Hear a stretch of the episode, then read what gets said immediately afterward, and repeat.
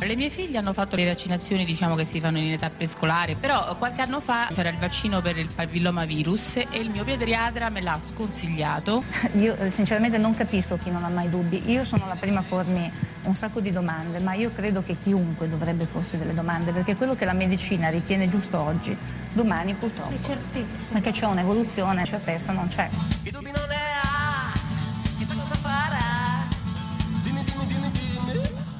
I vaccini sono le tecnologie più controllate prima, durante e dopo. Arriviamo a 500, dico 500 tipologie di controllo durante la produzione del vaccino.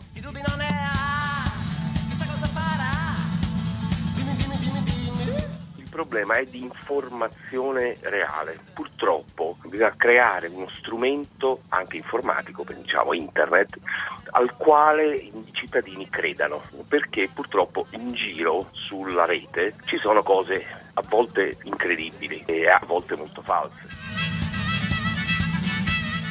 Pochi giorni fa l'allarme sull'abbassamento della soglia di sicurezza nelle coperture vaccinali, la corsa ai ripari con la preparazione di un nuovo piano nazionale e la richiesta da parte delle regioni di renderle obbligatorie per i bimbi che vanno a scuola. E subito è nato un nuovo caso, quello delle sanzioni per i medici che le sconsigliano. Ma al di là di questo la battaglia è anche culturale, vaccino sì, vaccino no. Negli ultimi anni sono sempre di più i genitori che hanno scelto di non vaccinare i propri figli, lo abbiamo sentito, ma questo ha anche permesso il ritorno di malattie dimenticate, dimenticate proprio grazie alle vaccinazioni. Certo, come tutti i farmaci hanno controindicazioni, rarissimi, dicono all'Istituto Superiore di Sanità e Walter Ricciardi, suo presidente, ha assicurato sui loro alti standard di sicurezza, ma come sempre a fare notizia sono sempre i casi limite, i malati piuttosto che i guariti. E allora più che con decreti e leggi forse vale riflettere su quanto detto dall'immunologo Stefano Vella, informazione informazione, informazione.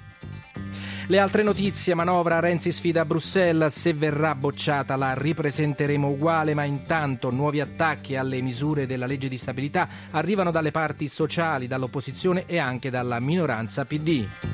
Esteri durante il venerdì della collera proclamato da Hamas, data alle fiamme la tomba di Giuseppe, luogo sacro per ebrei, cristiani e musulmani. Cronaca continua a far discutere il dossier dell'anticorruzione sugli appalti irregolari a Roma nel settore trasporti.